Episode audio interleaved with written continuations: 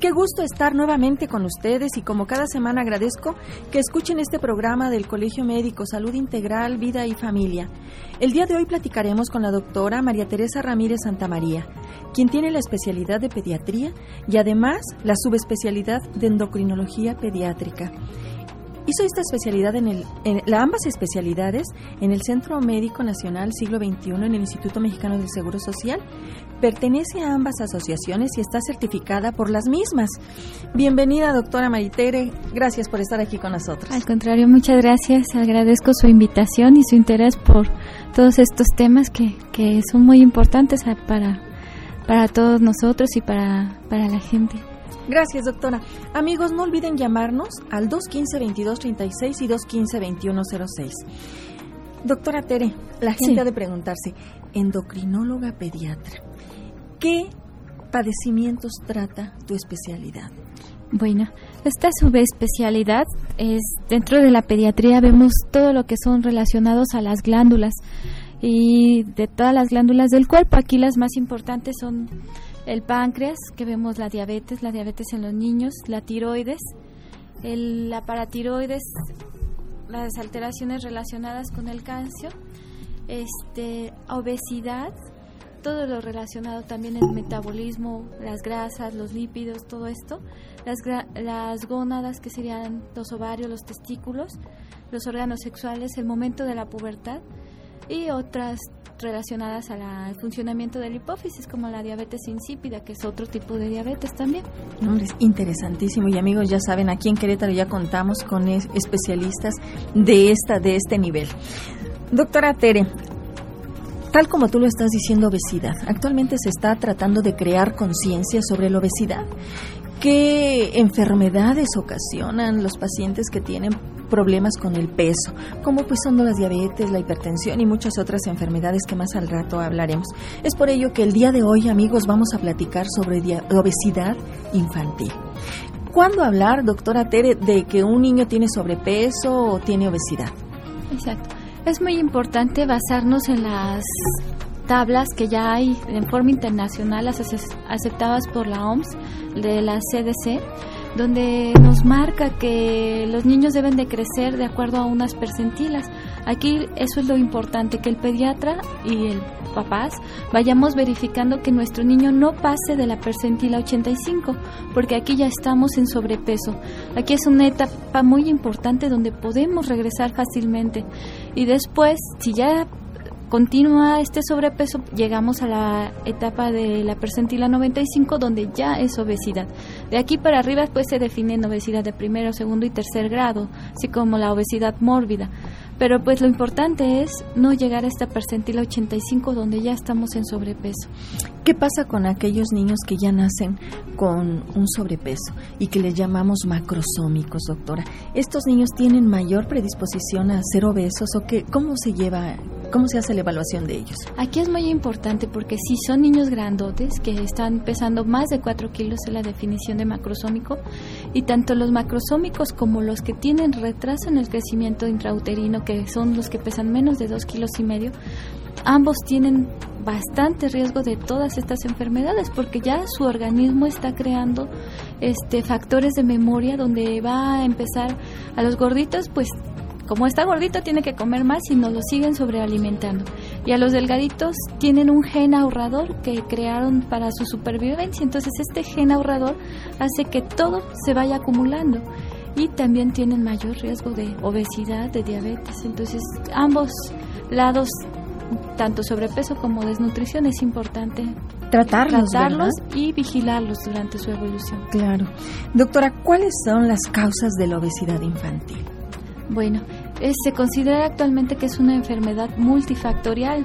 Aquí entran factores desde los transmisibles, que son en el 60%, los este, genéticos, que son en el, 10 en el 30%, y los culturales en el 10%, que vamos a hablar de ellos.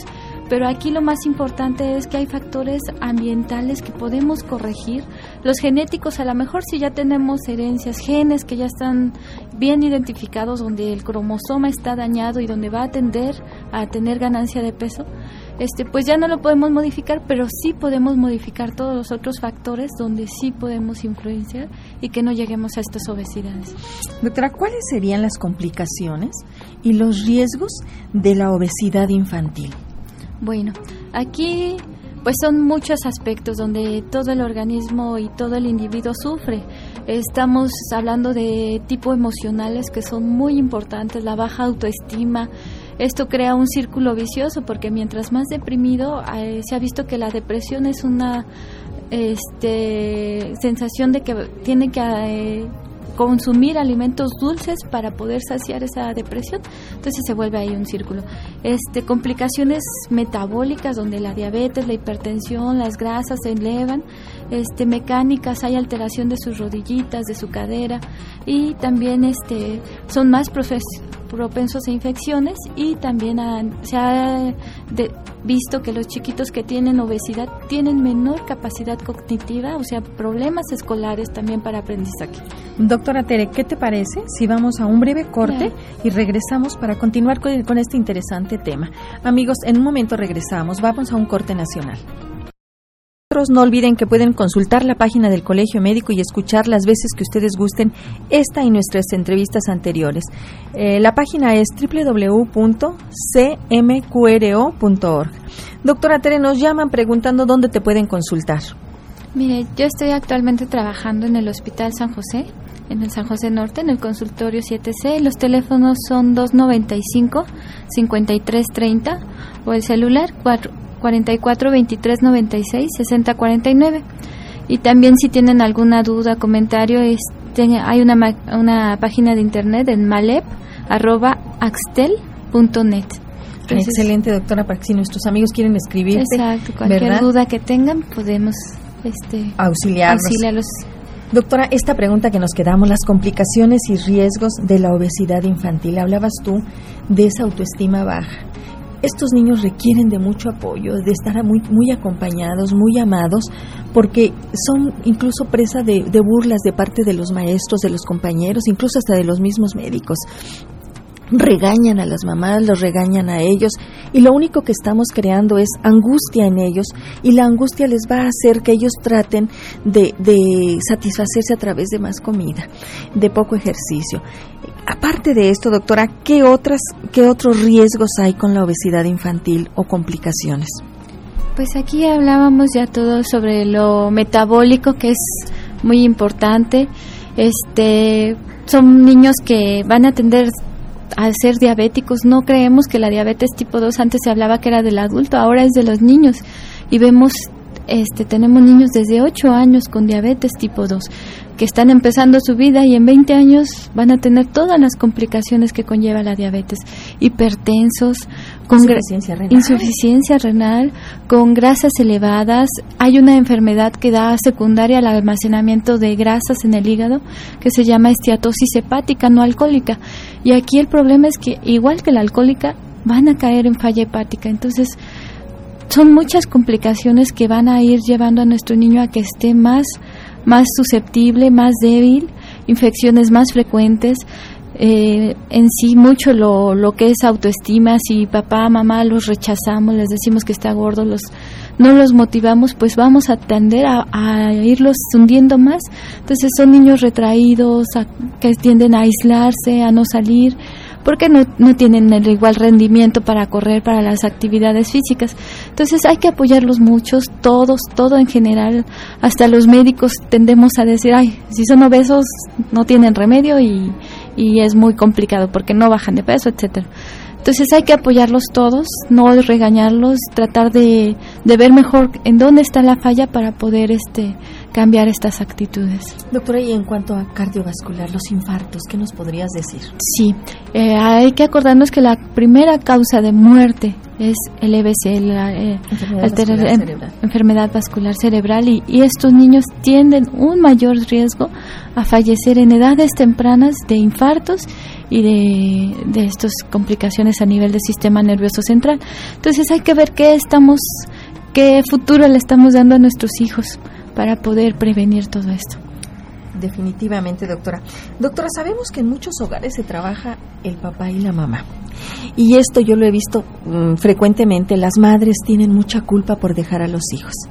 Y entonces, esta culpa la, la tratan a través de darle a sus niños todo, llenar los refrigeradores de todo y, darles lo que ellos gusten. Y no siempre la, alimentación es la más nutritiva. Aparte, nuestra cultura de premio a través del alimento. ¿Qué opinas al respecto? Exacto. Pues sí, desgraciadamente, pues sí, en estos tiempos las mamás tenemos que, que salir a trabajar y a veces el horario no coincide y hacemos comida rápida, compramos lo primero que se nos encuentra.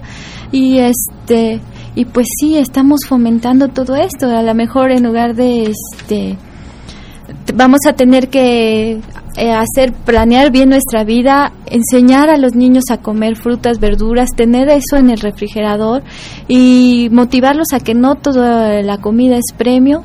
Hay otras cosas con que podemos premiarlos y también castigarlos antes de decir te vas a la cama sin cenar. No, hay que enseñar que la comida es para alimentarnos, para nutrirnos y hay otras formas de hacer este premios o castigos y no, no a través de los alimentos.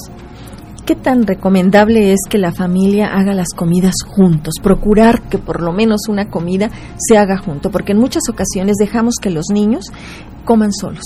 Exacto.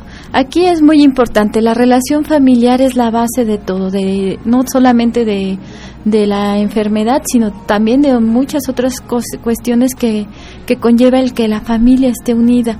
Entonces es muy importante que papá, mamá convivan con ellos, que a la hora de estar comiendo no hay que tener la televisión prendida, sino platicar, enseñarle a comer sus raciones, la cantidad que les toca, enseñar a comer con el ejemplo, papás y mamás tenemos que comer frutas y verduras para que los hijos se les antoje comerlas. aprendan. Exactamente. Entonces es cuestión de, de, enseñarles y comer todo lo mismo. Si al niño que está gordito le empezamos a enseñar que nosotros comemos esto, ya le tocan puro pollo y verduras porque está gordito, pues esto también crea en él una otra sentimientos que no le van a ayudar. Bien, hablabas ahorita, doctora, de, del tipo de, de menú. Es válido decir que hay un menú para cada edad, tanto en cuanto al tipo como en las cantidades, por los requerimientos en, edad, en las edades pediátricas. Sí, claro que sí. Este, durante el desarrollo de un niño va requiriendo diferentes cantidades y proporciones de los alimentos. Así el recién nacido este, se alimenta con pura leche materna y es lo mejor que debe de haber. Ese es un factor muy importante para prevenir la obesidad. Este, en los lactantes pues ya cambian sus formas de ablactar. Aquí tenemos que enseñar a los niños cuando les estamos enseñando los nuevos amores a comer frutas y verduras. Los chiquitos tienden a sacarlo por un efecto de protusión de su lengüita en los primeros este días, pero no es porque no le guste, apenas está conociendo. No agregarle ni sal ni azúcar a los alimentos para que él aprenda a saborear sus alimentos y esto le este le ayude también a a poder conocerlos.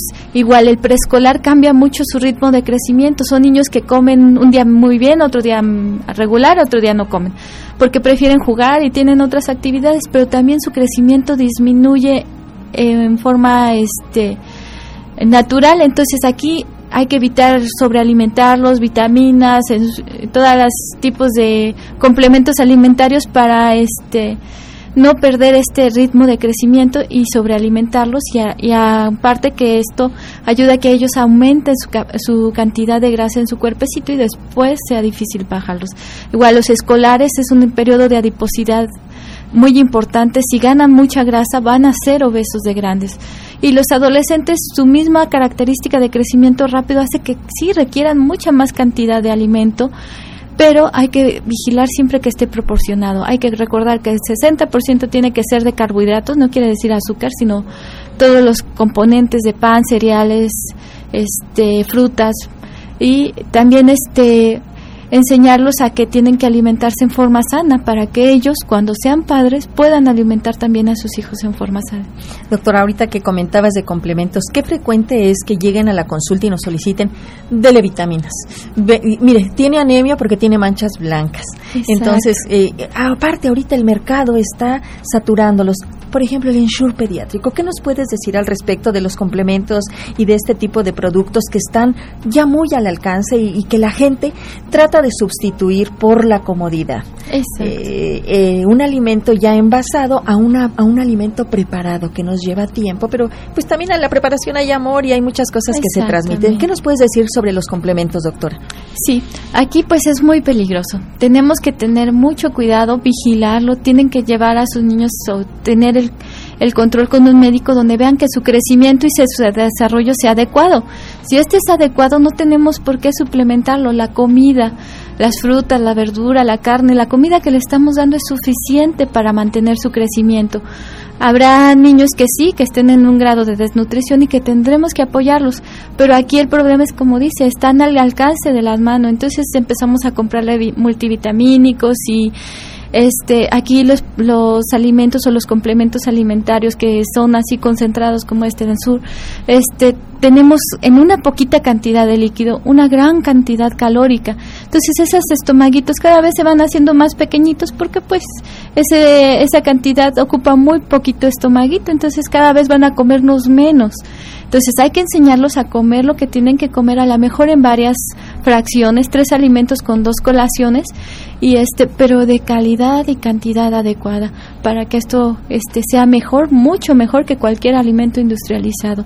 Y sí tener paciencia. Los niños tenemos que tener paciencia para enseñarles a comer, enseñarles los sabores, este, para que ellos puedan aprender si no, pues es lo más fácil sí es darle, tómate tu mamila con huevo, este cereal, todo en una sola mamila y ya.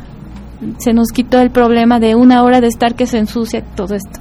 Entonces hay que tener mucha paciencia y enseñar a los niños a comer. Bien, doctora. Etapa de adolescentes, tú lo comentabas. En la etapa de tantos cambios, cambios hormonales, básico una alimentación equilibrada, eh, el motivar a los jóvenes en aprender a soltar, pero ya habiendo dado bases importantes.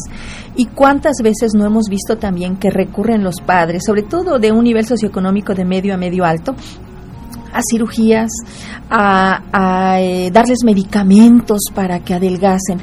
¿Qué daño les ocasionan a estos, a estos jovencitos, a estas jovencitas con este tipo de práctica? Mucho daño porque en sí a nivel este internacional no está aceptado dar medicamentos en los niños para bajarlos de peso. Y estamos hablando hasta 18 años, doctora, en que termina la adolescencia. Sí, ¿verdad? Hay que tener mucho cuidado porque los niños tenemos que ver una alimentación adecuada. Si nosotros a los niños los sometemos a dietas y les bajamos su aporte calórico, lo único que vamos a, a lograr es que sean niños pequeños y que aún así no nos adelgacen porque el crecimiento mismo hace que el cuerpo se, se pues forme y pueda este distribuirse en adecuada forma.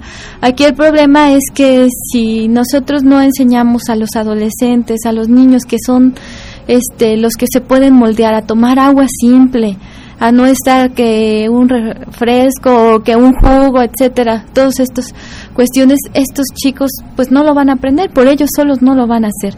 También el adolescente es muy rebelde, entonces hay que enseñarle, hay que este enseñarle los beneficios que conlleva esto para que ellos puedan este comer en forma adecuada y, y asistir a, a, a que nos asesoren si no tenemos este mucho este conocimiento sobre esto hace que nos asesoren cuánta cantidad le toca este y qué tipo de alimentos puede comer. Bien, doctora, pues aquí el reto es crear conciencia, porque muchas veces no nos damos cuenta de que tenemos esta herencia o de que somos una familia con obesidad y por lo tanto, pues no nos corresponsabilizamos de los cambios que se requieren, de los cambios que como padres tenemos esa obligación de, de, enseñar y de ir estructurados desde la infancia y que vayan formándose también con, con estos hábitos. Tú como experta, doctora, ¿qué cambios podrías recomendarle a las familias?